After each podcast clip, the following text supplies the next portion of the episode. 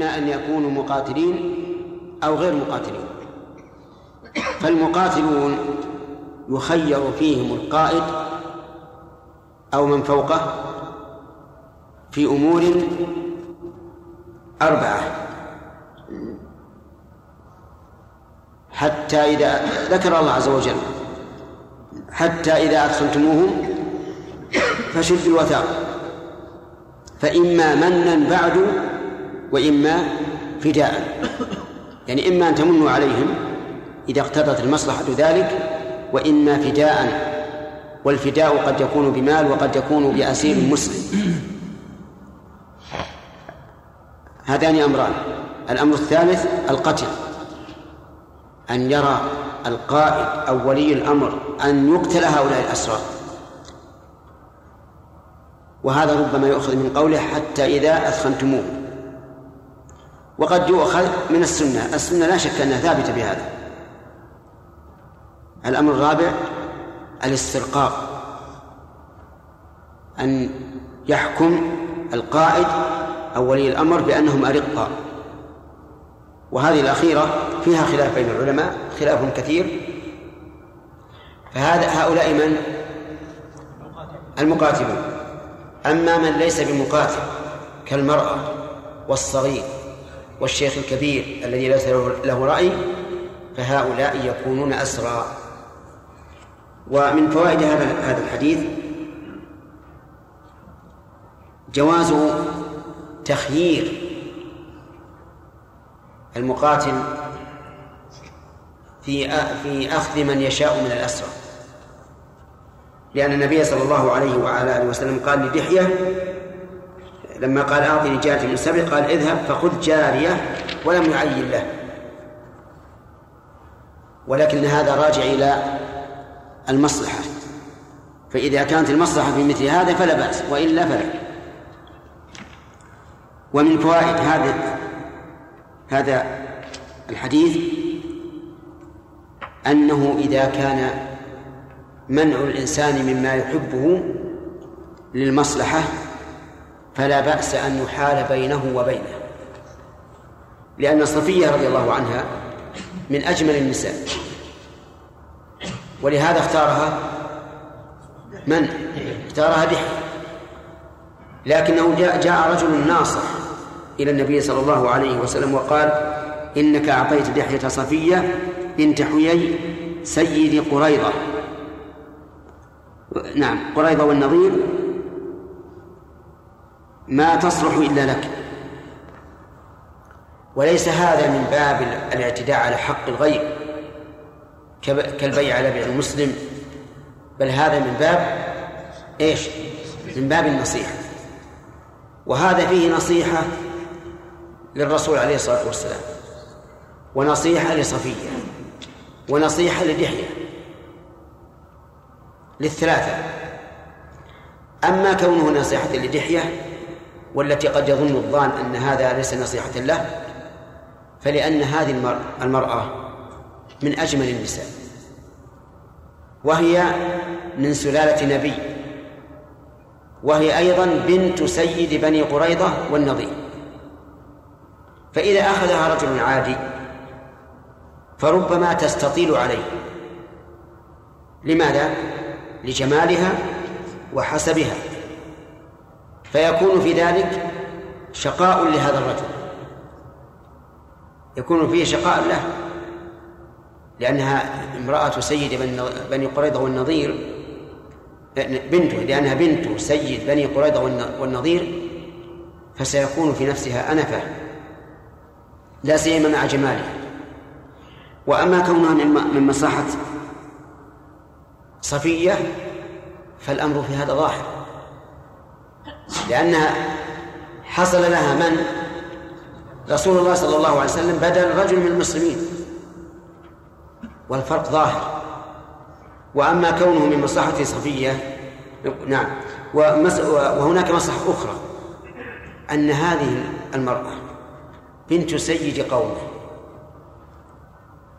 فإذا كانت عند واحد من الناس ففيه نوع إذلال لها وإهانة. وإذا كانت عند الرسول عليه الصلاة والسلام فهذا إيش؟ إعزاز لها. إعزاز لها ورفعة من شأنها. وهي أهل لذلك رضي الله عنها.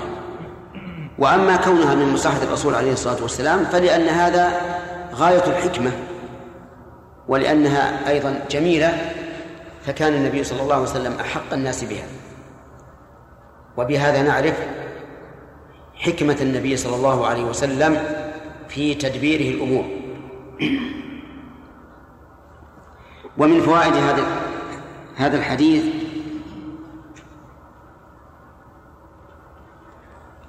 جواز معاوضة الرقيق بالرقيق. لقوله خذ جارية من السبي غيره فالنبي صلى الله عليه وسلم لم يأخذها منه عنوة بل أخذها وأعاضه عنها من السبي. وهل يمكن أن يقال إن هذا دليل على أن الحيوان من المثليات وليس من المتقومات؟ لأن النبي صلى الله عليه وعلى آله وسلم لم يعطه قيمتها وإنما أعطاه مثلها.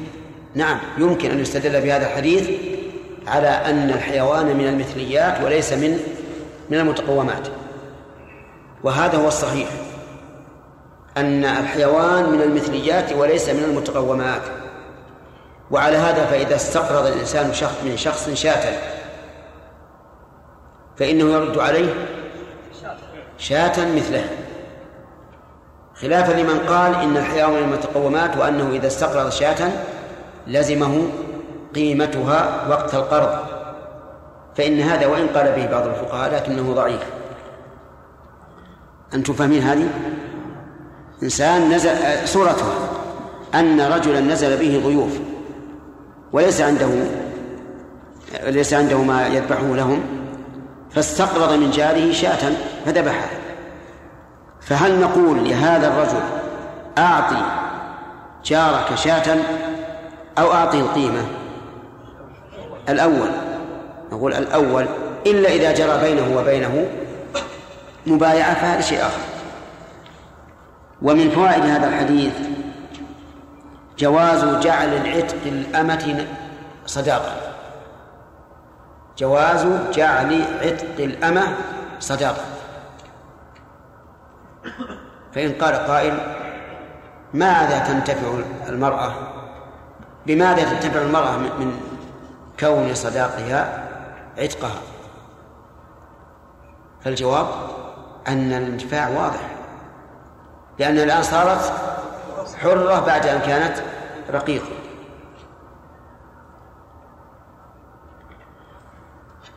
ومن فوائد هذا الحديث أنه لا يشترط لعقد النكاح لفظ الإنكاح والتزويج. بل لو قال السيد لأمته أعتقتك وجعلت عتقك صداقك انعقد النكاح. وقد مر علينا البحث في الليلة الماضية بأوفى من هذا. ومن فوائد هذا الحديث فضيلة أم سليم رضي الله عنها.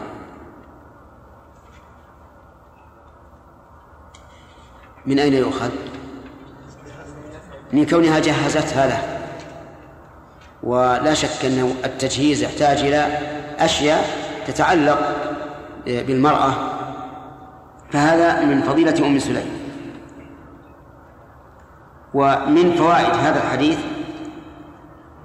جواز إهداء المرأة لزوجها ليلا لأنها أهدتها في الليل. ويجوز نهارا أو لا يجوز؟ الدليل. حديث عائشة الذي مضى في الليلة الماضية. ومن فوائد الحديث جواز دخول العروس على امرأته في السفر. من أين يؤخذ؟ من هذه الم... من هذا الحديث. من هذا الحديث كونها أدخل أدخلت على الرسول صلى الله عليه وسلم ليلا. ومن فوائده أن الذي يأتي من أحد الزوجين للآخر هي الزوجة تزف إلى زوجها. وعادة الناس عندنا أن الزوج يأتي إليها إما عند أهلها وإلا في القصور. ومن فوائد هذا الحديث جواز الاستعانة بالغير في الوليمة. من أين تؤخذ؟ من قول النبي صلى الله عليه وسلم من كان عنده شيء فليجئ به. قال وبسط نطعا.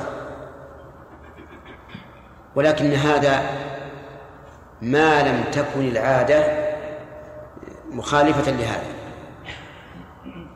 فإن كانت العادة أن لا يفعل الإنسان ذلك فليس من السنة. لكن إذا جرت العادة أن هؤلاء القوم القبيلة أو أصحاب القرية أو ما أشبه ذلك يتساعدون فيما بينهم في الولائم فإنه لا حرج على الإنسان أن يقول من كان عنده شيء فليجئ به. ومن فوائد هذا الحديث أنه لا حرج على الإنسان أن يختار الأطيب من الطعام سواء كان بفعل الله أو بفعله هو أما بفعل الله فقد مر علينا في كتاب البيوع أن الصحابة رضي الله عنهم أتوا إلى النبي صلى الله عليه وسلم بتمر طيب بدل التمر إيش؟ الردي ولم ينههم عن ذلك لكن نهاهم عن صفة العقد الذي وقع وأمرهم بأن يبيعوا التمر بالدراهم ويشتري ويشتروا التمر الرديء بالدراهم ويشتروا بالدراهم تمرا جيدا. هذا من فعل الله الذي من فعل الآدمي الصحابة جاءوا بالتمر والسمن والعقد.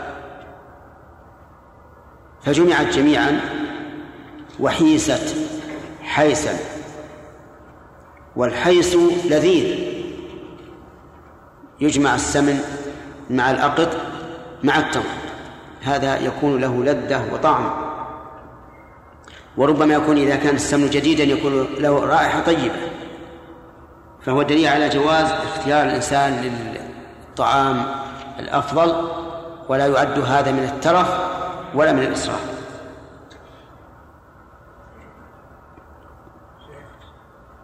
نعم يا سليم.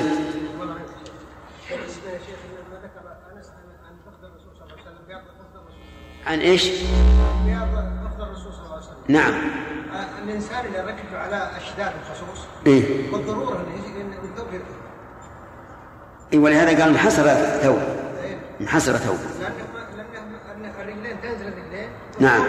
كان الثوب وسيع جمع النهايه لازم إي نعم.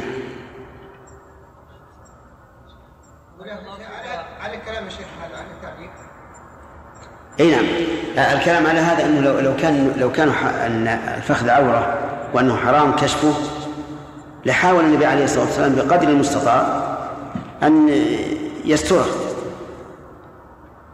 ولو بشيء من الرداء لأن الرسول عليه إزار ورداء بارك الله فيك. قال الحديث يعد عن عن عن الزبيب والأمة يعني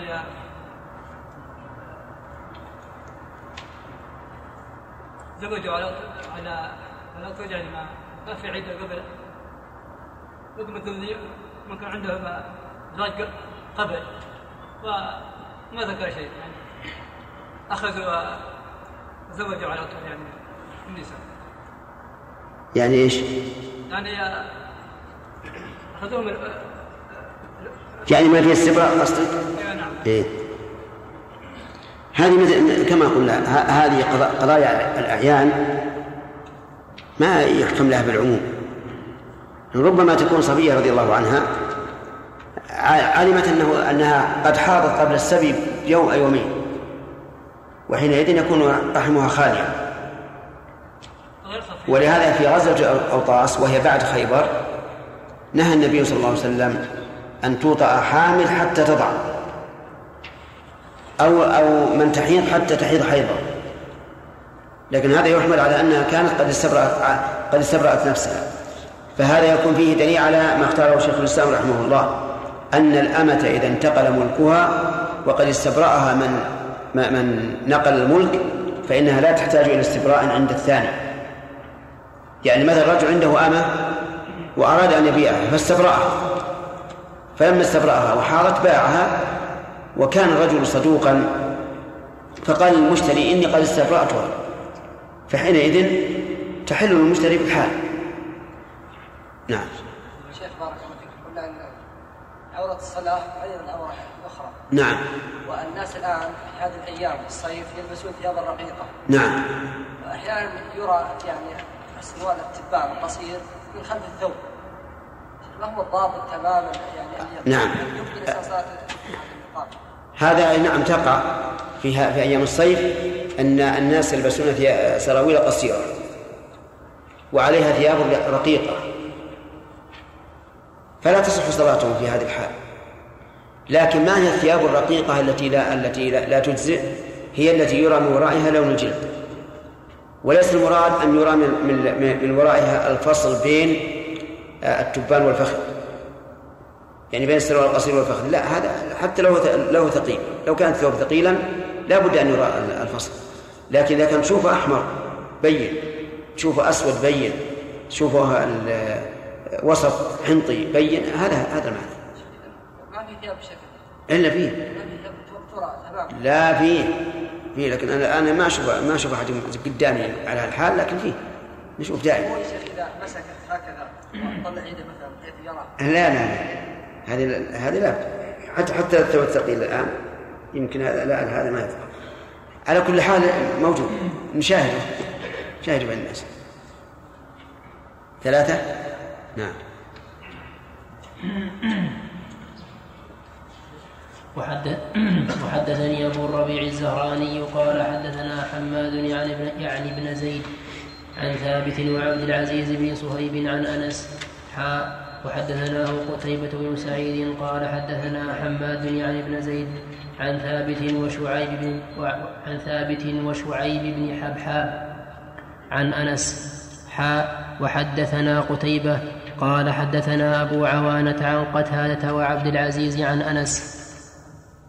حاء وحدثنا محمد بن وع- وحدثنا محمد بن عبيد الغبري قال حدثنا أبو عوانة عن أبي عثمان عن أنس حاء وحدثني زهير بن حرب قال حدثنا معاذ بن هشام قال حدثني أبي عن شعيب بن عن شعيب بن الحبحاب عن أنس حاء وحدثني محمد بن رافع قال حدثنا يحيى بن آدم وعمر بن سعد وعبد الرزاق جميعا عن سفيان عن عن يونس بن عبيد عن شعيب بن الحبحاب عن أنس. كلهم عن النبي صلى الله عليه وسلم أنه أعتق صفية وجعل عتقها صداقها.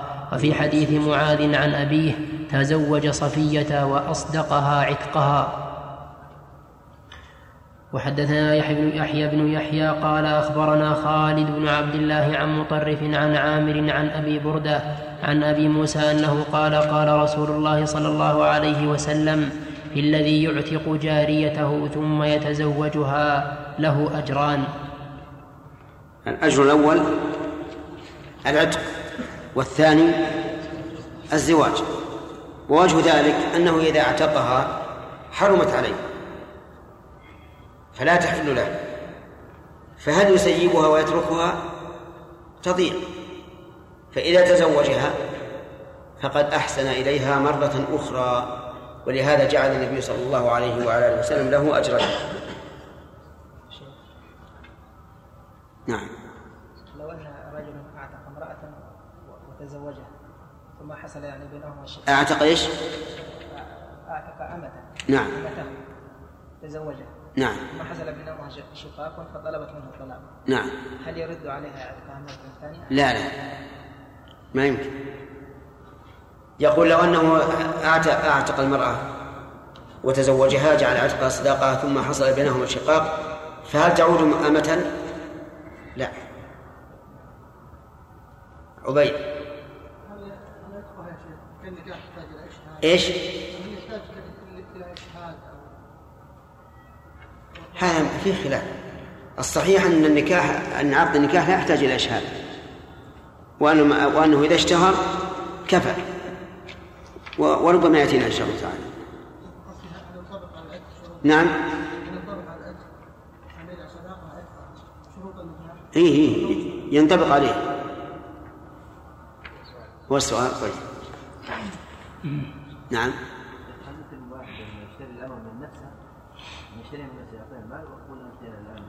كيف يشتريه من نفسه؟ يعني ما عندها ها؟ ما عندها يعني هي أمته؟ كانت ثم اعتقها آه. ما يمكن لما اعتقها صارت حرة ما في شراء يشتريها من نفسه يقول أنا أشتريك من ما يمكن ما يمكن تبيع نفسها عليه لكن يتزوجها. يخطبها ويتزوجها. حدثنا أبو بكر بن أبي شيبة قال حدثنا عفان قال حدثنا حماد بن سلمة قال حدثنا ثابت عن أنس أنه قال كنت أنه قال كنت ردف أبي طلحة يوم خيبر وقدمي تمس قدم رسول الله صلى الله عليه وسلم. وقدمي تمس. نعم. وقدمي وقدمي تمس قدم رسول الله صلى الله عليه وسلم. قال فأتيناهم حين بزغت الشمس وقد أخرجوا مواشيهم وخرجوا بفؤوسهم ومكاتلهم ومرورهم. فقالوا محمد والخميس. قال وقال رسول الله صلى الله عليه وسلم خربت خيبر. إنا إذا نزلنا بساحة قوم فساء صباح المنذرين. قال وهزمهم الله عز وجل ووقعت في سهم دحية جارية جميلة فاشتراها رسول الله صلى الله عليه وسلم بسبعة أرؤس. ثم دفعها إلى أم سليم تصنعها له وتهيئها. قال وتهيئها. نعم نعم. وتهيئها. قال وأحسبه. قال وتعتد في بيتها. وهي صفية بنت حيي. قال وجعل رسول الله صلى الله عليه وسلم وليمتها التمر والأقط والسمن. فحص فحصت الأرض أفاحيص وجيء بالأمطاع فوضعت فيها وجيء بالأقط والسمن فشبع الناس. قال وقال الناس لا ندري أتزوجها أم اتخذها أم ولد.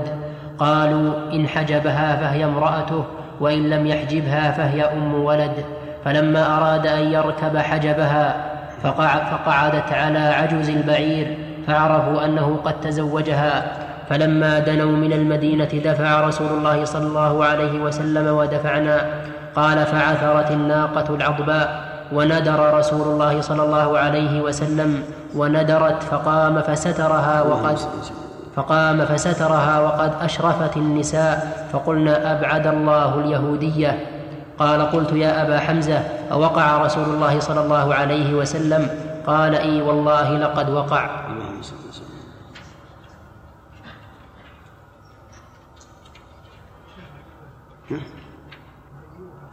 كيف؟ على على نعم. قال أنس وشهدت وليمة زينب فأشبع الناس خبزا ولحما وكان يبعثني فادعو فأدعو الناس. فلما فرغ قام وتبعته فتخلف رجلان استأنس بهما الحديث.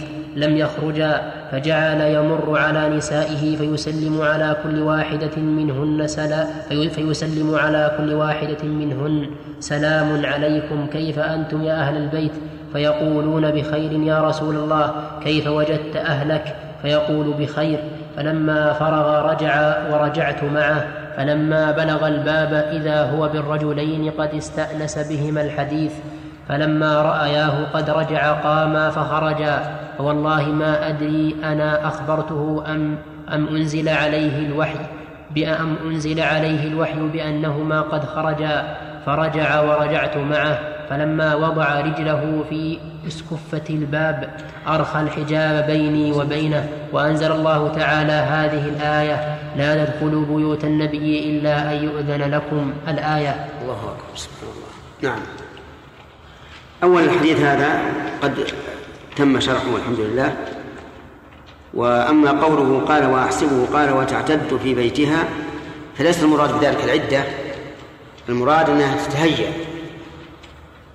كقوله تعالى أعدت المتقين أي هيئت. وقوله فحصت الأرض أفاحيص يعني حفرت قليلا حتى يوضع عليها النطع ويوضع عليها التمر والسمن والأقط ولا يتفرق يمينا ولا شمالا لأنه قد حفر له. والفحص هو الحفر الحفر القليل.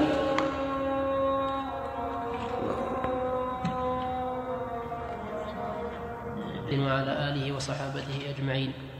قال الإمام مسلم رحمه الله تعالى في كتابه الصحيح في كتاب النكاح.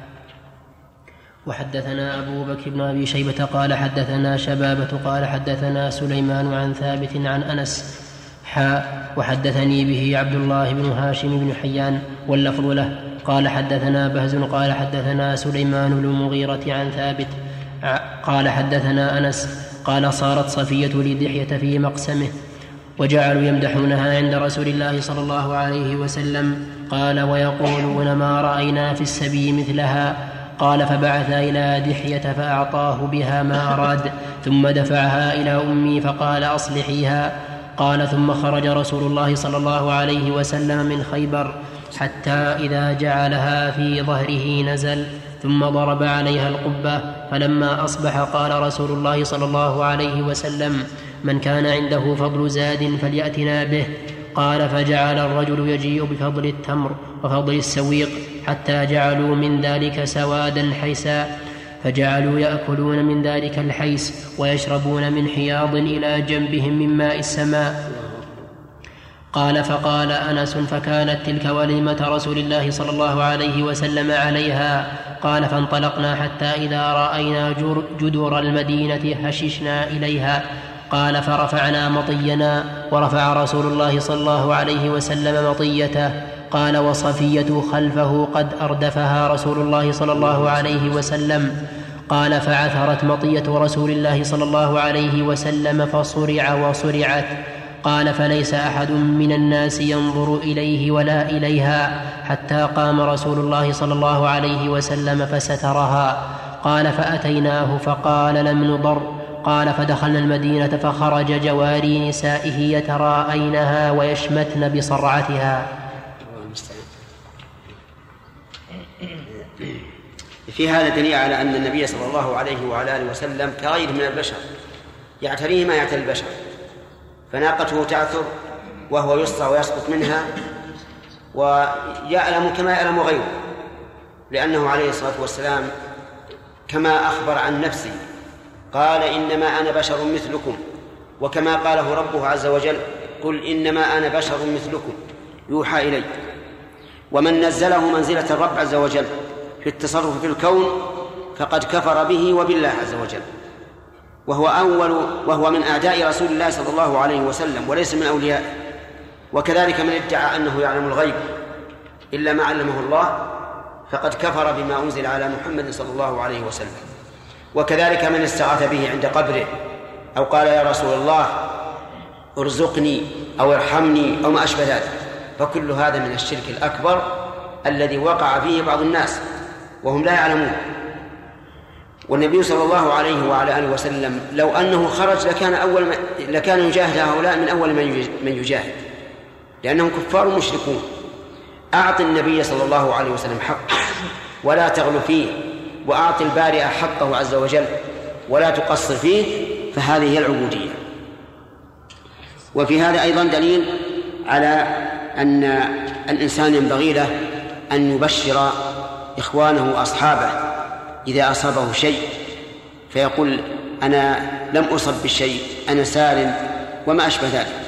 لأن النبي صلى الله عليه وسلم قال لهم قال لم نضر يعني ما لحقنا ضر وهذه بشرى لأن أصحابك وإخوانك إذا حصلت مثل هذه العثرة سوف يكون في نفسهم شيء فإذا بشرتهم سالم الحمد لله آه، أنا طيب أنا برئت. أو هذا يكون طيبا مما يدخل السرور على إخوانه وفي أيضا دليل على ما كان عليه الناس من قديم الزمان وحديثه أن الإنسان قد يعير إذا أصابه مصيبة. يقال بنشرت السيارة عثرت الدابة وما أشبه ذلك. لكن الظاهر أن مثل هذا يتسامح فيه.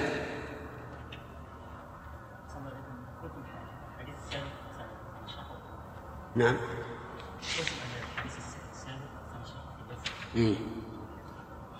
اي نعم قلنا. لكن هو على بالي إلا أني خفت ان نطول عليه. هو نفس الحديث هو واحد بس السياق الأول أوسع. إذا شئتم وإذا شئتم نمشي. نعم. سيأتي حديث زينب سيأتي.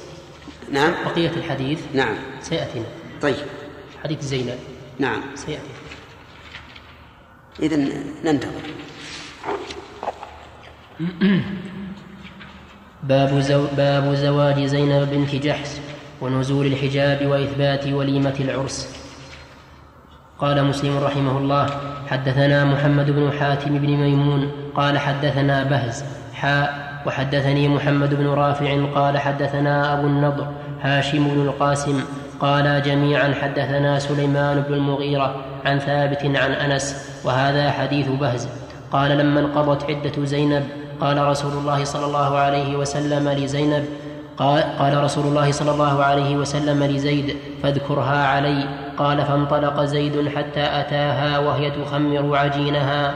قال فلما رأيتها عظمت في صدري حتى ما أستطيع حتى ما أستطيع أن أنظر إليها أن رسول الله صلى الله عليه وسلم ذكرها. فوليتها ظهري ونكصت على عقبي. فقلت يا زينب أرسل رسول الله صلى الله عليه وسلم يذكرك. قالت ما أنا قالت ما أنا بصانعة شيئا حتى أوامر ربي.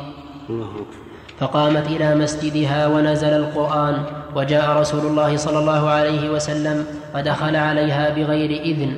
قال فقال ولقد رأيتنا أن رسول الله صلى الله عليه وسلم أطعمنا الخبز واللحم حين امتد النهار. فخرج الناس وبقي رجال يتحدثون في البيت بعد الطعام. فخرج رسول الله صلى الله عليه وسلم واتبعته فجعل يتتبع حجار نسائه يسلم عليهن.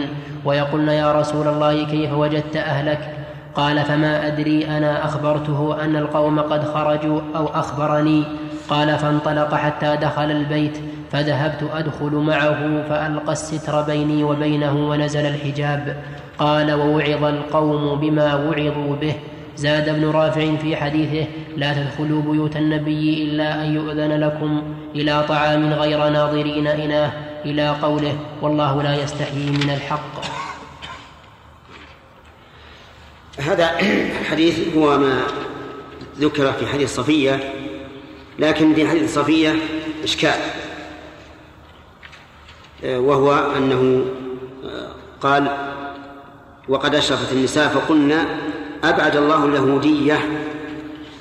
وهذا كلام عظيم. وليس قصدهن بذلك أنها على دين اليهود الآن لكن قصدهن أنها من من اليهود. ولا بأس أن يقال لمن كان من اليهود أي من نسبهم أن يقال إنه يهودي باعتبار باعتبار الأصل. ولكنها رضي الله عنها هي بنت نبي لأن أباها هارون بن عمران لكن أردنا بذلك النسب دون الدين. و ولا يمكن أن يريدنا أن يريدنا الدين وهي تحت رسول الله صلى الله عليه وعلى آله وسلم. وفيها يقول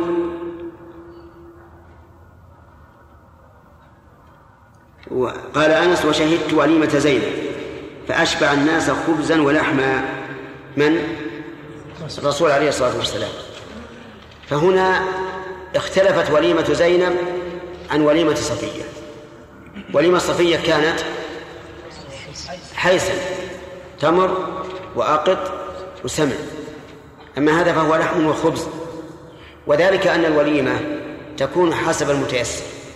كما قال الله تعالى لينفق ذو سعة من سعته ومن قدر عليه رزقه فلينفق مما آتاه الله. كل بحسبه. كما أن المهر أيضا يكون في كل أحد من كل أحد بحسبه. فكان صداق النبي عليه الصلاة والسلام لزوجاته اثنتي عشرة أوقية والرجل الذي طلب آه الذي أخبره أنه آه أنه أنه صداقه كان أربع أواق أنكر عليه عليه الصلاة والسلام. المهم أن مثل هذه الأمور ينبغي للإنسان أن يراعي بها الحال وأن لا يتكلف ما لا, ما لا يحتمل. حتى أنه جاء في الحديث أن النبي صلى الله عليه وسلم نهى أن يذل الرجل نفسه. قالوا كيف يذل نفسه؟ قال يتكلم بما لا يمكنه أن يتخلص منه. هذا هو الحديث أو معناه؟ وصدق الرسول عليه الصلاة والسلام.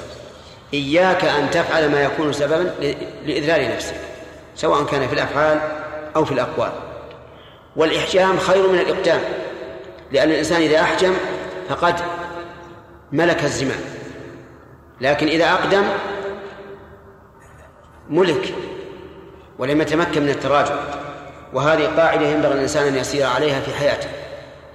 لا يقدم إلا حيث يرى الإقدام مصلحة وإن تساوى الأمران فالإحجام خير. وإن ترجح الإحجام فالإحجام خير. وفي أيضا يقول تخلف رجل رجلان استأنسا بهما حديث لم يخرجا ولكن الآية نزلت. فإذا ضعنتم فانتشروا ولا مستأنسين لحديث إن ذلكم كان يؤذي النبي فيستحيي منكم والله لا يستحي من الحق. فأدب الله عز وجل الصحابة رضي الله عنهم أنهم إذا انتهوا من الطعام فإنهم لا يجلسون. فقال لا مستأنسين لحديث ثم علل بقوله إن ذلكم كان يؤذي النبي. فيؤخذ من هذه العلة أن الإنسان إذا انتهى من الطعام عند من دعاه وجلس لرغبة صاحب المحل فإنه لا بأس به. لكن ما هو الأصل؟ الأصل الخروج حتى في غير الطعام حتى فيما لو دعاك إلى قهوة وشاهي وانتهى انتهت القهوة الشاهي فإن الأفضل أن تخرج. حتى تكون خفيفا عند الناس. لا يقال فلان إذا دخل البيت ما خرج إلا بالإخراج. خليك خفيف واستأذن. ثم إن طلب منك صاحب المحل أن تبقى ورأيت في ذلك مصلحة ابقى لكن بعض الناس ما شاء الله إذا دعوته ولو إلى قهوة شاهي وجاء وانتهى من القهوة الشاهي تبسط في الحديث حتى تتعب منه وكأنه على رأسه. إيش الفائدة من هذا؟ لا فائدة. إذا انتهى ال ال الذي دعيت إليه فاستأذن. وقوله عليه وقوله تبارك وتعالى إن ذلكم كان يؤذي النبي فيستحي منكم. ولم يقل يضره لأنه لا يضره لكن يتأذى به ولا يرغبه. وفي قوله فيستحي منكم دليل على حياء النبي صلى الله عليه وعلى آله وسلم. وقد وصف بأنه أحيا من العذراء في خدرها. فهو صلى الله عليه وسلم ذو حياء عظيم. لكنه لا يستحي من الحق. وفي قوله والله لا يستحي من الحق إثبات الحياء لله عز وجل. في قوله والله لا يستحي من الحق إثبات الحياء لله عز وجل. وقد جاء في القرآن مثل هذا فقال تعالى إن الله لا يستحي أن يضرب مثلا ما بعوض. وجه الاستدلال أنه إذا كان لا يستحي من الحق فمعناه أنه عز وجل لا يتكلم بالباطل ولا يقر الباطل.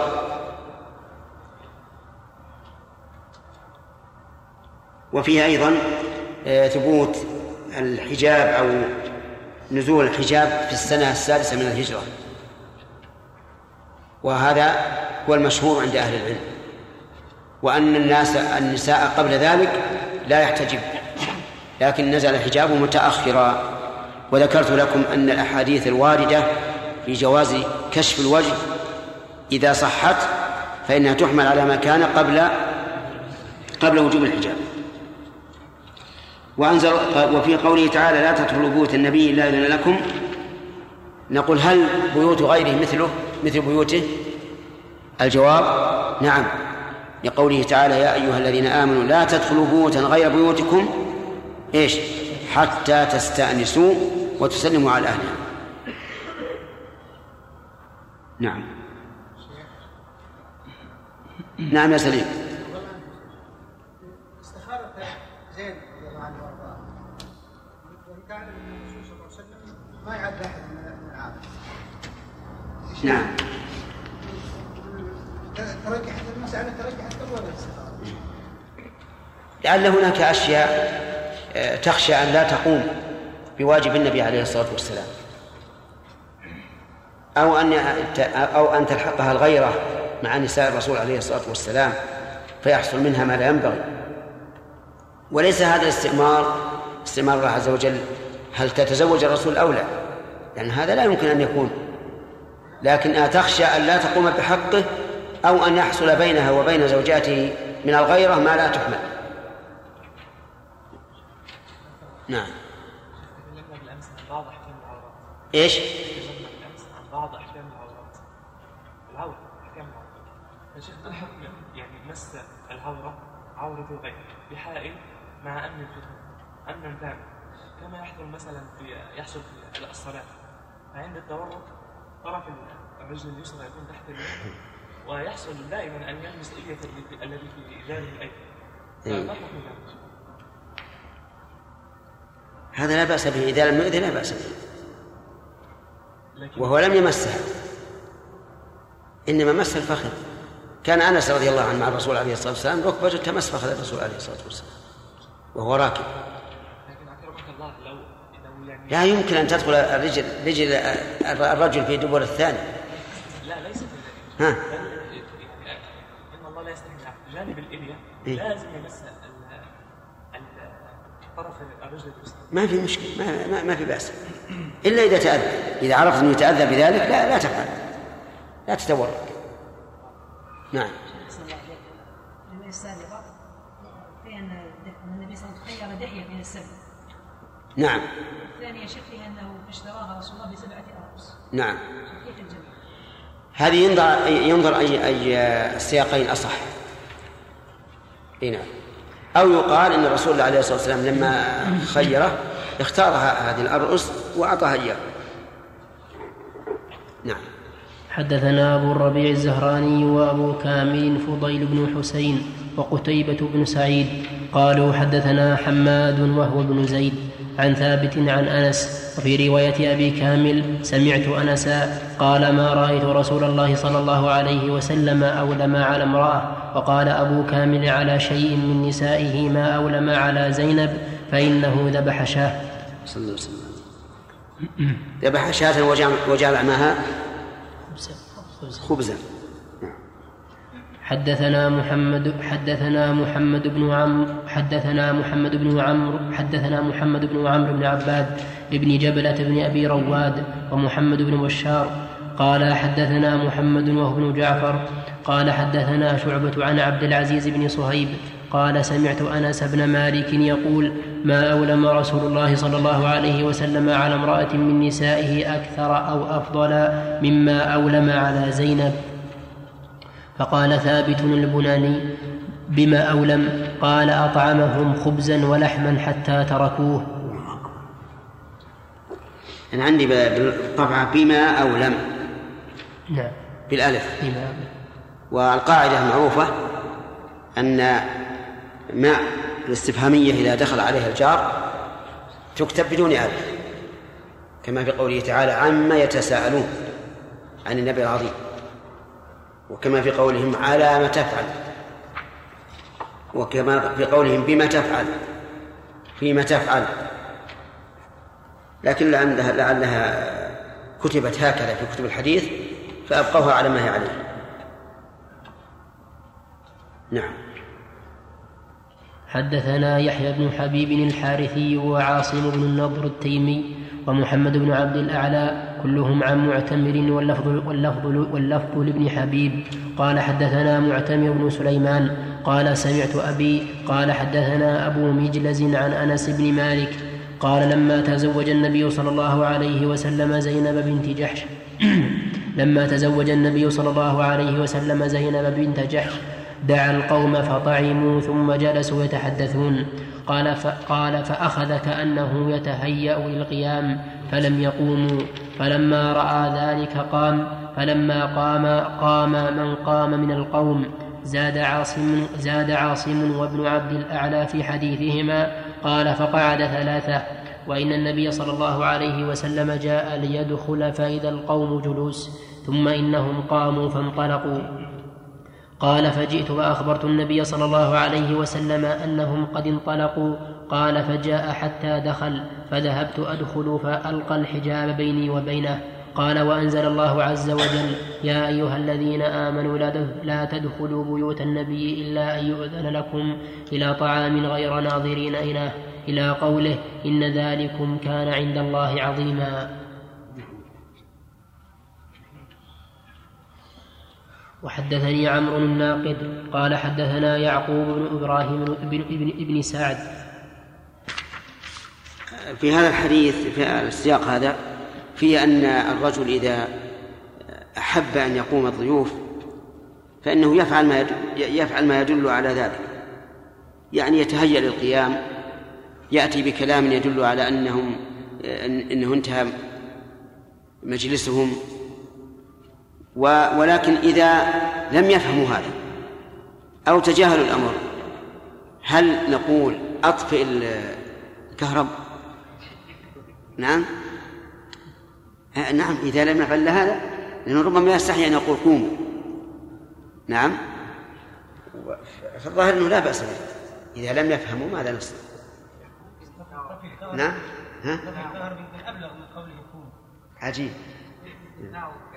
يعني يتكامخون؟ آدم؟ إيش؟ ها؟ يتثاءب إذا تثاءب قالوا له اذهب غسل وجهك عشان تنشر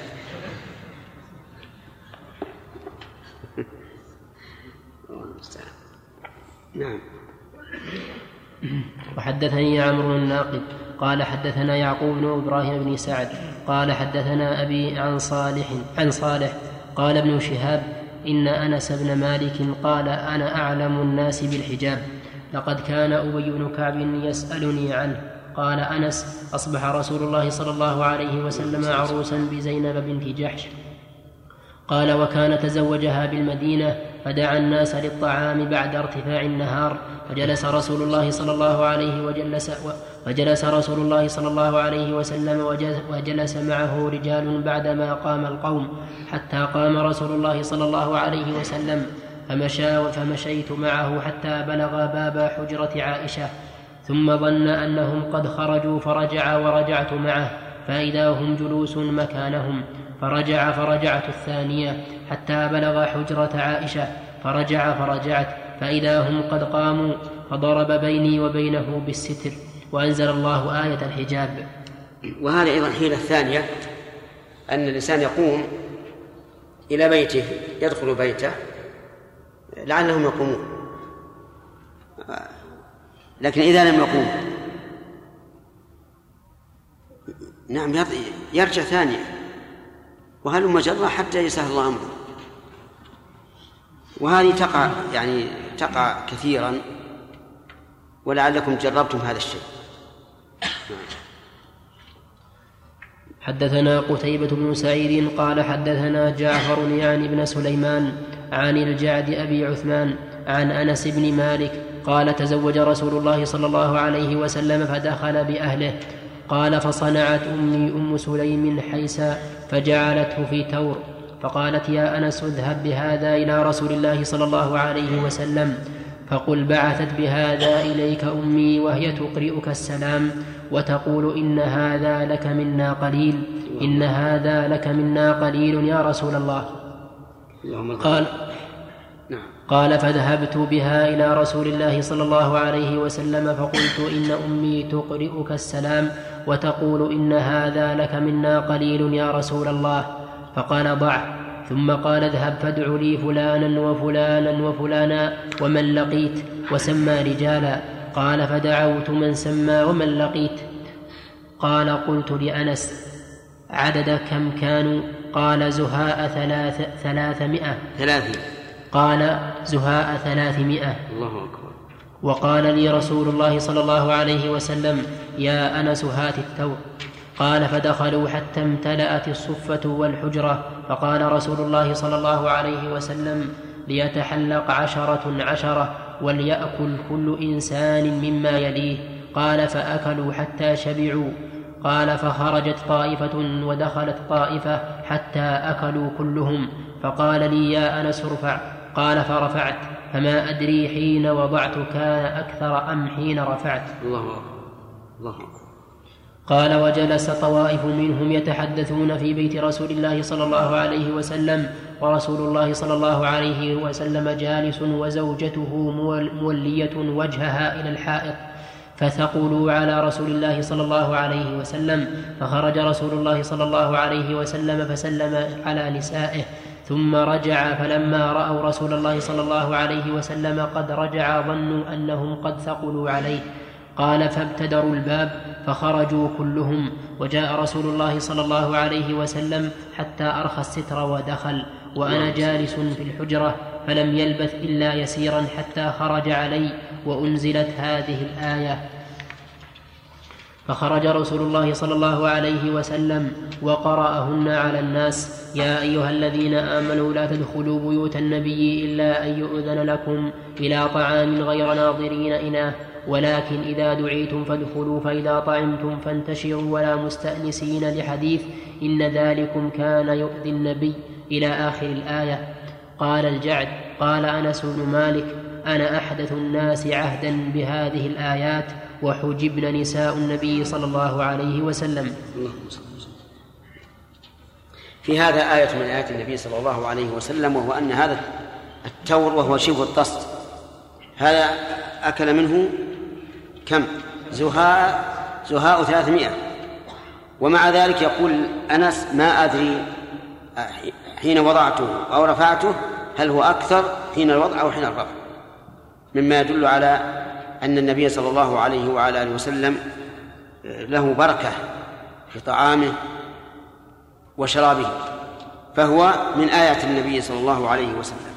واعلم أن آيات النبي صلى الله عليه وعلى آله وسلم هي آيات لله.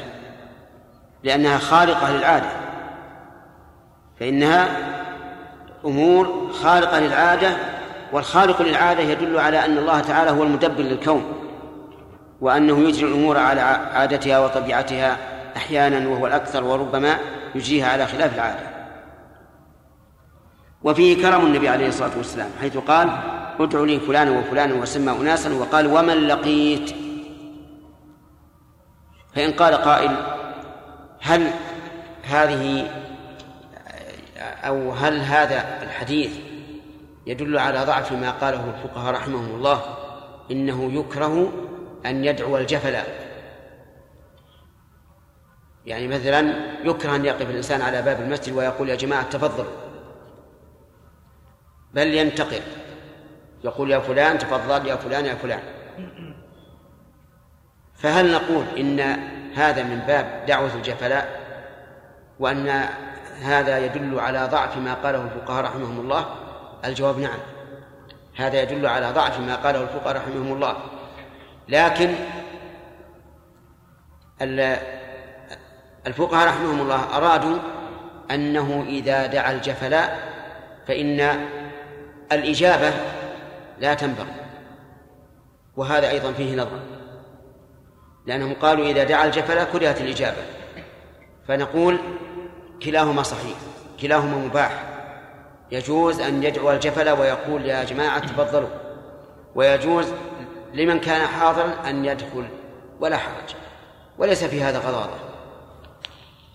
نعم.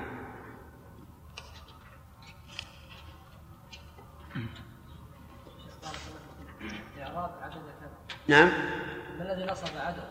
إيش؟ عدد كم كان؟ خبر كان مقدم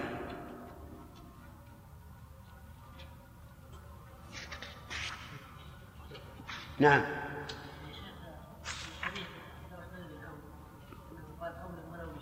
نعم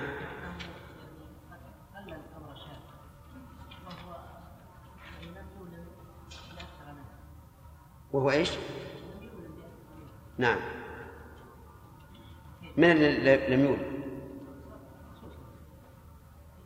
بعض العلماء يقول إن قوله أولم ولو ولو بشاة هذا للتكثير وليست للتقليل وقد مر علينا هذا إن الفقهاء يقولون تسن الوليمة بشاة فأقل لكن ظاهر الحديث وحسب قواعد اللغة العربية أن قوله ولو بشاة للتقليل وكون الرسول صلى الله عليه وسلم لم يولم بأكثر من شاة لا يدل على أنه لا يسن أن يولم بأكثر لأنه كما ذكرنا قبل قليل أن الوليمة تتبع حال حال الشخص.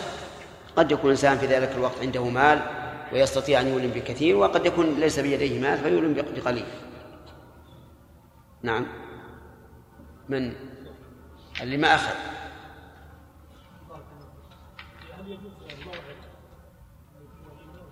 إيش؟ الموعظة في إيش؟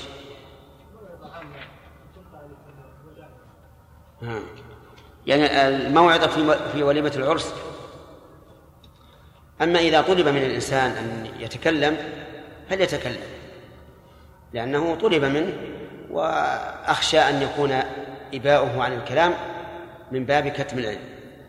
وكذلك إذا رأى منكرا فقام يتحدث ويحذر من هذا المنكر فهذا دعت الحاجة إلى أن يتكلم.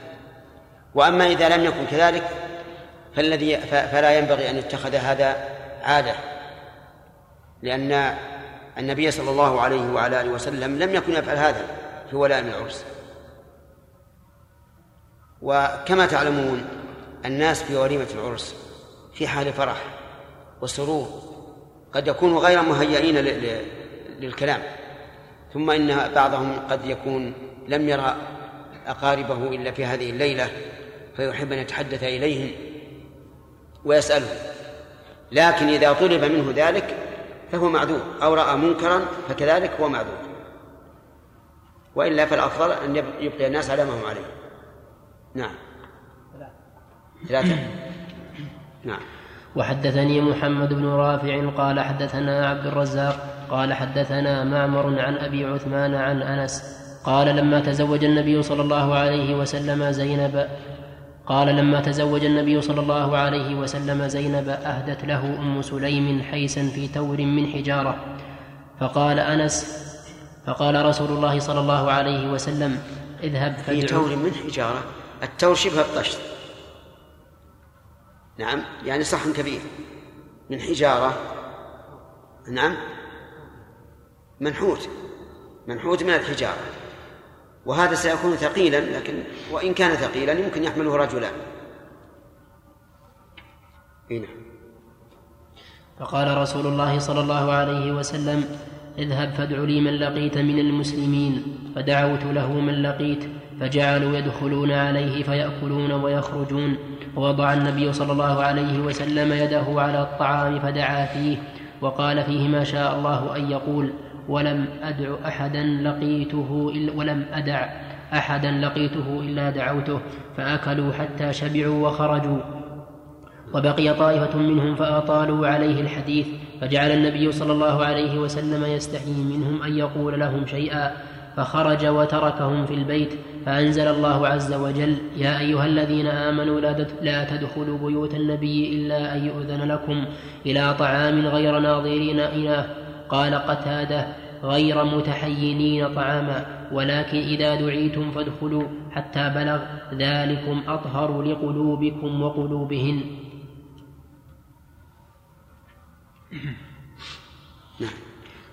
باب الأمر بإجابة الداعي إلى دعوة.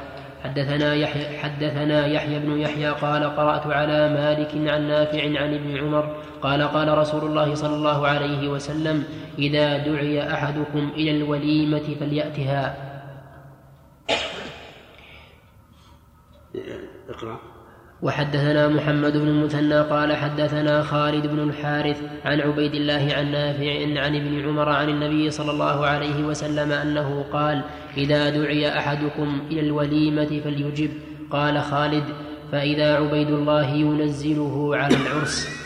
حدثنا ابن نمير قال حدثنا أبي قال حدثنا عبيد الله عن نافع عن ابن عمر أن النبي صلى الله عليه وسلم قال إذا دعي أحدكم إلى وليمة عرس فليجب. حدثنا حدثني أبو الربيع حدثني أبو الربيع وأبو كامل قال حدثنا حماد قال حدثنا أيوب. حا وحدثنا قتيبة قال حدثنا حماد عن أيوب عن نافع عن ابن عمر قال قال رسول الله صلى الله عليه وسلم ائتوا الدعوة إذا دعيتم. وحدثني محمد بن رافع قال حدثنا عبد الرزاق قال أخبرنا معمر عن أيوب عن نافع أن ابن عمر كان يقول عن النبي صلى الله عليه وسلم إذا دعا أحدكم أخاه فليجب عرسا كان أو نحوه. وحدثني إسحاق بن منصور قال حدثني عيسى بن المنذر قال حدثنا بقية قال حدثنا الزبيدي عن نافع عن ابن عمر أنه قال قال رسول الله صلى الله عليه وسلم من دعي إلى عرس أو نحوه فليجب. حدثني حميد بن حدثني حميد بن مسعدة الباهلي قال حدثنا بشر بن المفضل قال حدثنا إسماعيل بن أمية عن نافع عن عبد الله بن عمر أنه قال قال رسول الله صلى الله عليه وسلم ائتوا الدعوة إذا دعيتم. وحدثني هارون بن عبد الله قال حدثنا حجاج بن محمد عن ابن جريج قال أخبرني موسى بن عقبة عن نافع قال سمعت عبد الله بن عمر يقول قال رسول الله صلى الله عليه وسلم أجيبوا هذه الدعوة إذا دعيتم لها. قال وكان عبد الله بن عمر يأتي الدعوة في العرس وغير العرس ويأتيها وهو صائم. وحدثني حرملة بن يحيى قال أخبرنا قال أخبرنا ابن وهب قال حدثني عمر بن محمد عن نافع عن ابن عمر أن النبي صلى الله عليه وسلم قال إذا دعيتم إلى كراع فأجيبوا. وحدثنا محمد بن المثنى قال حدثنا عبد الرحمن بن مهدي حا وحدثنا محمد بن عبد الله بن نمير قال حدثنا أبي قال حدثنا سفيان عن أبي الزبير عن جابر أنه قال قال رسول الله صلى الله عليه وسلم إذا دعي أحدكم إلى طعام فليجب فإن شاء طعم وإن شاء ترك ولم يذكر ابن المثنى إلى طعام. وحدثنا ابن نمير قال حدثنا أبو عاصم عن ابن جريج عن أبي الزبير بهذا الإسناد بمثله. حدثنا أبو بكر بن أبي شيبة قال حدثنا حفص بن غياث عن هشام عن ابن سيرين عن أبي هريرة أنه قال قال رسول الله صلى الله عليه وسلم إذا دعي أحدكم فليجب فإن كان صائما فليصل وإن كان مفطرا فليطعم. حدثنا يحيى بن يحيى قال قرأت على مالك عن ابن شهي عن ابن شهاب عن الأعرج عن أبي هريرة أنه كان يقول بئس الطعام طعام الوليمة يدعى إليه الأغنياء ويترك المساكين فمن لم يأت الدعوة فقد عصى الله ورسوله. وحدثنا ابن أبي عمر قال حدثنا سفيان قال قلت للزهري يا أبا بكر كيف هذا الحديث؟ شر الطعام طعام الأغنياء. فضحك فقال ليس هو شر الطعام طعام الأغنياء. قال سفيان وكان أبي غنيا. فأفزعني هذا الحديث حين سمعت به فسألت عنه الزهري فقال حدثني عبد الرحمن الأعرج أنه سمع أبا هريرة يقول شر الطعام طعام الوليمة. ثم ذكر ثم ذكر بمثل حديث مالك وحدثني محمد بن رافع وعبد بن حميد عن عبد الرزاق قال أخبرنا معمر عن الزهري عن سعيد بن المسيب وعن الأعرج عن أبي هريرة أنه قال شر الطعام طعام الوليمة نحو حديث مالك. وحدثنا وحدثنا ابن وحدثنا ابن أبي عمر قال حدثنا سفيان عن أبي الزناد عن الأعرج عن أبي هريرة نحو ذلك. وحدثنا ابن أبي عمر قال حدثنا سفيان قال سمعت زياد بن سعد قال سمعت ثابتا قال سمعت ثابتا ثابتا الأعرج يحدث عن أبي هريرة أن النبي صلى الله عليه وسلم قال شر الطعام طعام الوليمة يمنعها من يأتيها ويدعى إليها من يأباها ومن لم يوجب الدعوة فقد عصى الله ورسوله. كل هذه الأحاديث في بيان حكم إجابة الدعوة إلى الوليمة وندعو الكلام هذا إن شاء الله إلى غد. كنا نريد أن نتكلم على مسألة الإجابة إجابة الدعوة. إجابة الدعوة كما مر علينا في الأحاديث الرسول عليه الصلاة والسلام أمر بإجابة الدعوة وأخبر أن إجابة الدعوة من حق المسلم على المسلم. لكنه لا بد من شروط. الشرط الأول أن يكون الداعي مسلما. فإن كان غير مسلم لم تجب الإجابة لأن غير المسلم ليس له حق على المسلم. والشرط الثاني أن يكون كسبه حلالا. فإن كان كسبه حراما فإن الإجابة لا تجب. ولكن هل تجوز؟ ينظر. إن كان حراما لعينه فإنه لا يجيب. مثل أن يغصب رجل شاة ثم يذبحها ويدعو الناس إليها فهنا لا يجيب لأنه يأكل مالا حراما بعينه. وإن كان محرما لكسبه كما لو كان الإنسان الداعي ممن يتعامل بالربا أو بالغش أو ما أشبه ذلك. فهنا نقول الإجابة جائزة. وليست بمحرمة ولا واجبة. دليل هذا أن النبي صلى الله عليه وعلى آله وسلم أجاب دعوة اليهود. واليهود معروفون بأنهم أكالون للسحت آخذون للربا. ومع هذا أجابهم عليه الصلاة والسلام. ولأن هذا ليس حراما بعينه ولكنه حرام بفعل الفاعل. فيكون حراما على على الفاعل فقط. وبناء على ذلك لو انتقل هذا المال إلى الورثة فإنه حلال لهم لأن الإثم على كاسبه. الشرط الثالث أن يعينه فيقول يا فلان أدعوك للوليمة. فإن لم يعينه بأن قال أيها الناس تفضلوا فهنا لا تجب الإجابة. لكن هل تكره أو لا. الصحيح أنها لا تكره. وأنه لا حرج على الإنسان أن يدخل في عموم الناس وأن يجيب. كم شرطا؟ الشرط الرابع أن لا يكون في المكان منكر. فإن كان في المكان منكر نظرت. إن كان حضوره يزيل المنكر وجب عليه الحضور.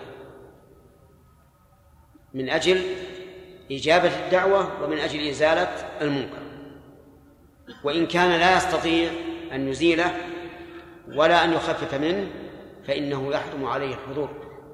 يعني فإنه يحرم عليه الإجابة. لأنه يلزم من إجابته أن يقعد مع الذين يعصون الله عز وجل. والله تبارك وتعالى يقول وقد نزل عليكم في الكتاب أن إذا سمعتم آيات الله يكفر بها ويستهزأ بها فلا تقعدوا معهم حتى يخوضوا في حديث غيره. إنكم إذا مثلهم. إن قعدتم معهم فأنتم مثلهم وقال عز وجل وإما ينسينك الشيطان فلا تقعد بعد الذكرى مع إيش؟ مع القوم الظالمين. وكذلك أيضا لو دعيت وأنت لا تعلم. وفي أثناء مجيئك حصل المنكر ولم تقدر على تغييره فهنا نقول لا تقعد بعد العلم مع القوم الظالمين. كما قال تعالى فلا تقعد بعد الذكرى مع القوم الظالمين. اشترط العلماء أيضا أن للوجوب لوجوب الإجابة أن لا يكون في اليوم الثاني أو الثالث. وهذا ينبغي أن يقال فيه تفصيل.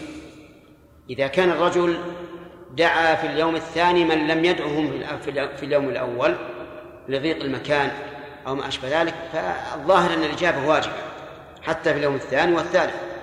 لكن إذا كان إنما زاد يوما أو يومين رياء وسمعة فإنه لا تجب إجابته ولا ينبغي أن يشجع أيضا على الإجابة. هذا في الشرط الخامس أيضا. ألا السادس أن لا يكون الداعي ممن يجب هجره. فإن كان ممن يجب هجره حرمت الإجابة كصاحب البدعة الذي يدعو الناس إليها. كذلك من جاهر بالمعصية على قول بعض العلماء فإنه لا يجاب لما في ذلك من الرضا بفعله وتغرير الناس به. لأن الناس إذا علموا أن فلانا أجاب دعوة فلان اغتروا به. ثم هل الإجابة واجبة في العرس وغيره في هذا قولان للعلماء. منهم من يقول إن إجابة الدعوة خاصة في وليمة العرس. وأما ما عداه فالإجابة سنة وليست بواجبة. ومنهم من قال إنها واجبة في العرس وغيره إذا تمت الشروط التي ذكرناها. وينبغي أن يقال إنها في غير العرس سنة مؤكدة. إلا إذا ترتب على عدم الإجابة محذور شرعي. كما لو ترتب على عدم الإجابة قطيعة رحم بأن دعاه قريب وقال فلان تفضل وأبى أن يجيب وحصل بذلك قطيعة رحم فهنا نقول الإجابة واجبة لما فيها من صلة الرحم. وإلا فالأصل أنها سنة. فإن قال قائل إذا كانت سنة وصار يترتب عليها شر فما حكم الإجابة؟ نقول لا يمكن أن أن تفعل السنة مع حصول الشر لا يجيب. وأصل هذه القيود أو هذه الشروط التي يشترطها العلماء أن أن الشريعة الإسلامية من أولها إلى آخرها إنما جاءت لتحقيق المصالح ولدرء المفاسد. هذا هو أصل الدين الإسلامي. فكل ما أخل بهذا الأصل فإنه ليس من الدين الإسلامي بشيء. نعم. شيخ بارك الله فيكم أحيانا يدعى الإنسان إلى سواء إلى وليمة عرس أو إلى غيرها. ويكون فيه يعني نوع ضرر عليه نعم. يسهر. ويلاحظ هذا دائما ولائم العرس يتأخر جدا خاصة أيام الصيف مثلا ممن يضيع إلى صلاة الفجر أو مثلا بعد الفجر.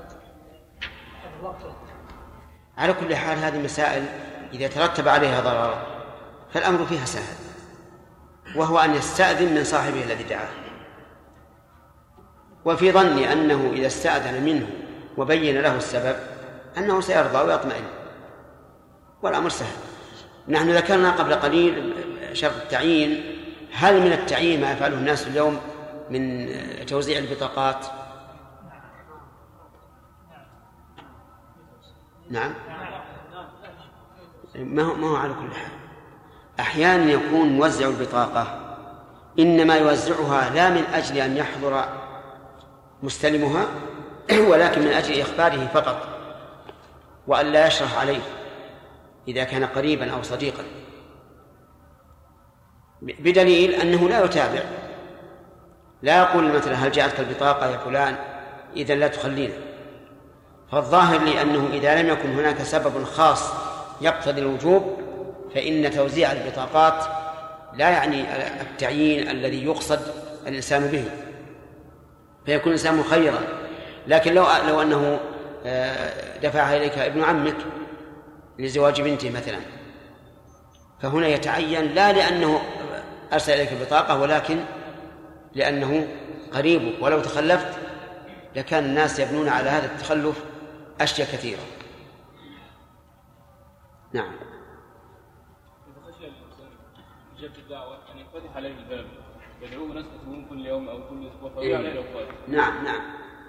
يقول إذا خشي أن ينفتح عليه الباب إذا أجاب الدعوة فص- يكون كل الناس يجون يا فلان احضر نقول إن النبي عليه الصلاة والسلام أعطانا ش- دواء نافعا ناجعا. وهو سبقك بها؟ عكاشة. وهذا لا شك أنه من ال- السياسة الشرعية. نقول سبقك بها؟ عكاشة ولا نقول بعد فلان يقول يروح يذهب إليه. هذا ذهب مثلا فيؤخذ به. نعم. أحسن إن كان صائما فليصلي يعني إذا دعاك أخوك وأنت صائم. فإن فإن فأنت صل يعني ادع له. فالمراد بالصلاة هنا الدعاء. ولعل قائلا يقول ألستم تقولون إن الحقيقة الشرعية مقدمة على اللغوية في لسان الشارع؟ فنقول بلى لكن إذا قامت قرينة على على أن المراد به المعنى اللغوي أخذنا به. كما في قوله تعالى وصل عليهم خذ من أموالهم صدقة تطهرهم وتزكيهم بها وصل عليهم. يعني صل عليهم صلاة الجنازة؟ أبدا لا. لكن أي ادع لهم فمعنى فليصلي أي يدعو. بقي أن يقال هل يجب الأكل؟ إذا دعي الإنسان وأجاب هل يجب الأكل؟ في هذا التفصيل. إذا كان إنما صنع الطعام لي مثل أن يكون أن تكون الوليمة كلها على شرف المدعو فلا بد من الأكل. لأن أخاه تكلف له وصنع له الطعام. ولا يليق بالإنسان أو بالمروءة. آه نعم. لا يليق بالمؤمن أو بالمروءة أن يأتي ولا ولا ولا يأكل أما إذا كان من جملة الناس فالأكل ليس بواجب. لأنه إن أكل أو لم يأكل لم يفضل له. الأكل ليس بواجب. طيب. إذا كان صائما قلنا يدعو وينصرف. لكن ألا يقال من المستحسن أن يجمع بين الدعاء والجلوس على المائدة؟ ولا يأكل. الجواب نعم. يدعو ويجلس على المائدة ولا يأكل. ويختم الآكلين. قطع من اللحم ويحط عند واحد وعند الثاني ويقرب الإدام هذا ويشغل نفسه كأنه كأنه يأكل. نعم. نعم؟ نعم أقول بخدمكم. لكن هل يعلمون أنه صائم؟ إذا كان في مصلحة يعلمهم أنه صائم. إذا كان في مصلحة وذلك بأن يطيب قلب صاحبه أو كان في مصلحة من أجل أن يشجع الناس على الصوم كما لو كان يوم اثنين أو أيام البيض فهذا طيب. ثلاث ثلاث ثلاث. بسم الله الرحمن الرحيم. الحمد لله رب العالمين والصلاة والسلام على أشرف الأنبياء والمرسلين نبينا محمد وعلى آله وأصحابه أجمعين. أما بعد فقد قال الإمام مسلم رحمه الله تعالى في صحيحه في كتاب النكاح في باب لا تحل المطلقة ثلاثا لمطلقها حتى تنكح زوجا غيره ويطأها ثم يفارقها وتنقضي عدتها. حدثنا أبو بكر بن أبي شيبة وعمر الناقد واللفظ لعمرو قال حدثن قال حدثنا سفيان عن الزهري عن عروة عن عائشة أنها قالت جاءت امرأة رفاعة إلى النبي صلى الله عليه وسلم فقالت كنت عند رفاعة فطلقني فبت طلاقي فتزوجت عبد الرحمن بن الزبير وإنما معه مثل هدبة الثوب. فتبسم رسول الله صلى الله عليه وسلم فقال أتريدين أن ترجعي إلى رفاعة؟ لا حتى تذوقي عسيلته ويذوق عسيلة أو عسيلتك. قالت وأبو بكر عنده وخالد بالباب ينتظر أن يؤذن له. فنادى يا أبا بكر ألا تسمع هذه ما تجهر به عند رسول الله صلى الله عليه وسلم؟ هذا الباب عنوان عنوان صغير بالنسبة لقول كتاب الطلاق. الطلاق هو فراق الزوجة. هو فراق الزوجة بألفاظ معلومة. وهي كل ما يدل على الطلاق والفراق والتسريح وما أشبه ذلك. والأصل في الطلاق أنه مكروه. هذا هو الأصل. لأنه يفوت المصالح العظيمة التي تترتب على النكاح فيكون مكروها. وحديث أبغض الحلال إلى الله الطلاق ضعيف ولا يستقيم من حيث المعنى. لأنه لو كان مبغوضا إلى الله لكان محرما. ولا يصلح أن يقال أبغض الحلال إلى الله الحلال ما في ما فيه بغض لله عز وجل. لكن الأصل أن الطلاق مكروه. لكن أحيانا يجب وأحيانا يستحب وأحيانا يكره. و نعم.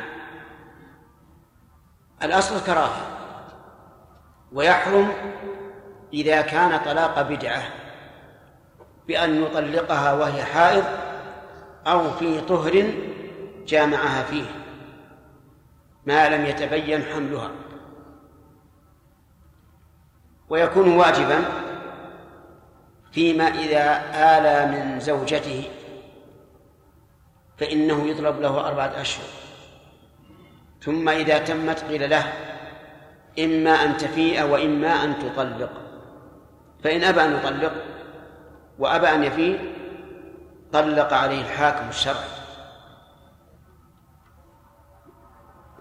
ويكون مستحبا إذا طلبت الزوجة منه أن يطلقها.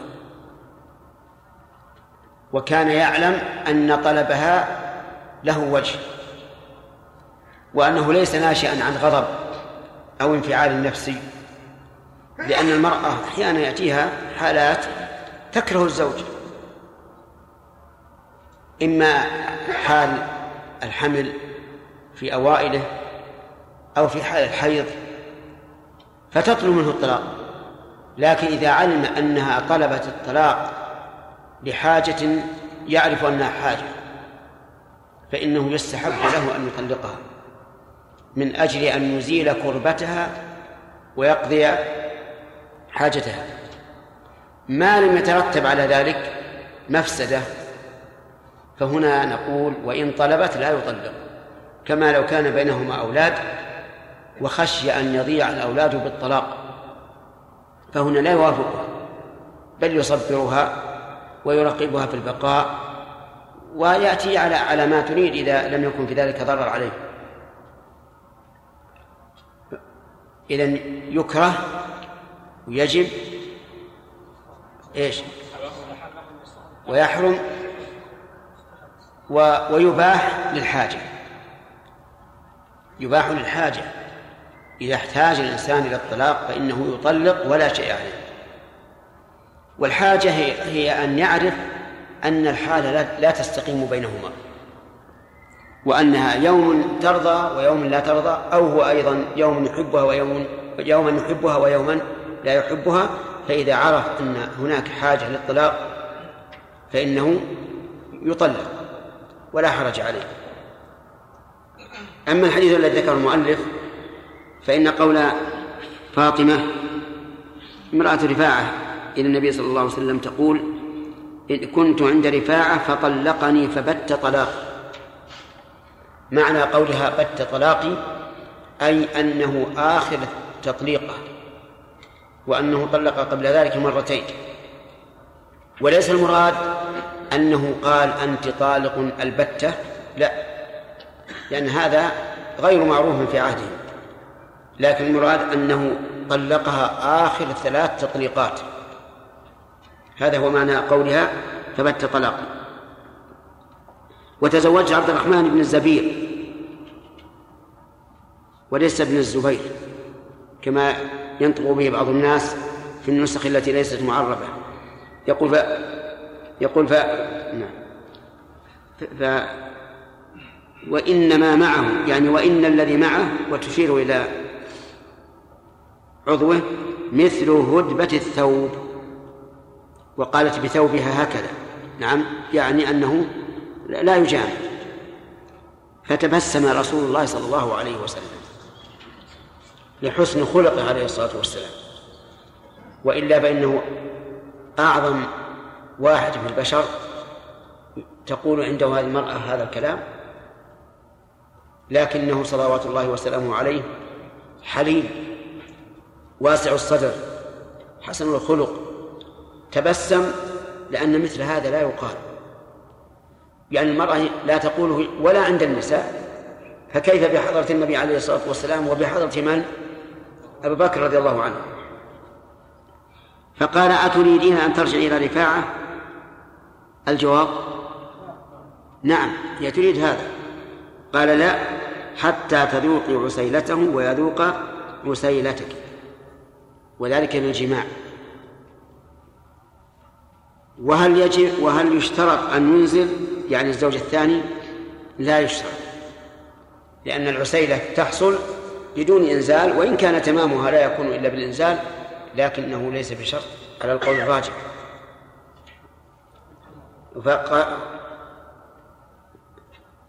قالت وأبو بكر عنده وخالد بالباب ينتظر أن يؤذن له فنادى يا أبا بكر ألا تسمع هذه؟ ما تجهر به عند رسول الله صلى الله عليه وسلم كأنه انتقدها. ففي هذا الحديث فوائد منها أن المرأة إذا طلقت ثلاثا فإنها لا تحل لزوجها الأول حتى يطأها الزوج الثاني وطئا تاما.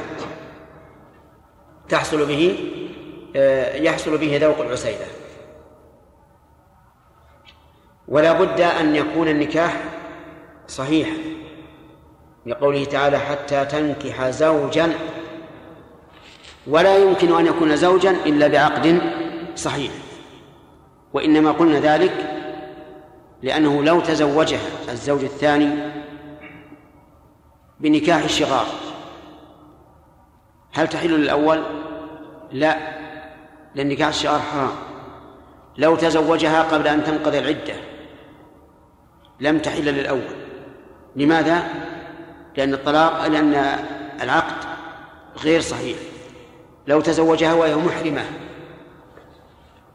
فإنها لا تحل للأول لأن العقد غير صحيح لو تزوجها بنية التحليل للأول لم تحل للأول لأن النكاح غير صحيح. هذا الشرط يؤخذ من قوله تعالى حتى تنكح زوجا حتى تنكح زوجا غيره. والنكاح هنا بمعنى في الآية الكريمة في هذه الآية خاصة النكاح بمعنى بمعنى الوضع. لو قلنا بمعنى العقد لكان فيها تكرار مع قوله زوجا غيره. أما في غير هذا الموضع فالنكاح في القرآن الكريم بمعنى العقد. ومن فوائد هذا هذا الحديث أنه لا بأس أن تتحدث المرأة بما يستحيا منه لبيان الواقع. فهذه المرأة تحدثت بما يستحيا منه بلا شك لكن لبيان الواقع. كما قالت أم سليم رضي الله عنها يا رسول الله هل على المرأة من غسل إذا احتلمت؟ كلام يستحي منه. قال نعم إذا هي رأت الماء. ومن فوائد هذا الحديث حسن خلق النبي صلى الله عليه وسلم وسعة صدره وأنه ينزل كل إنسان منزلته وذلك بكونه لم يوبخ هذه المرأة ولم يزجرها بل تبسم عليه الصلاة والسلام. ومن فوائد هذا الحديث أنه لا بد من من الوطي في النكاح الذي يحصل به التحليل. قول حتى تذوق لا حتى تذوقي عسيلته ويذوق عسيلتك. هل نقول من فوائد هذا الحديث إثبات أصل شهر العسل؟ نعم. ليش؟ لأن شهر العسل عندهم حتى وإن لم يطع فهو شهر عسل. وأظن هذا هذا اللقب الظاهر أنه محدث لأن ما سمعنا به في الأول. ومن فوائد هذا الحديث أنه لا يحل للإنسان أن يدخل بيت غيره حتى يؤذن له. حتى وإن كان في المجلس أحد لا تدخل حتى يؤذن لك. وكذلك لو كان في حجرة في شقة من الشقق فلا تدخل عليه ما دام قد أغلق الباب إلا بعد الاستئذان. نعم. حدثني أبو الطاهر وحرملة بن يحيى واللفظ لحرملة. قال أبو الطاهر حدثنا وقال حرملة أخبرنا ابن وهب قال أخبرني يونس عن ابن شهاب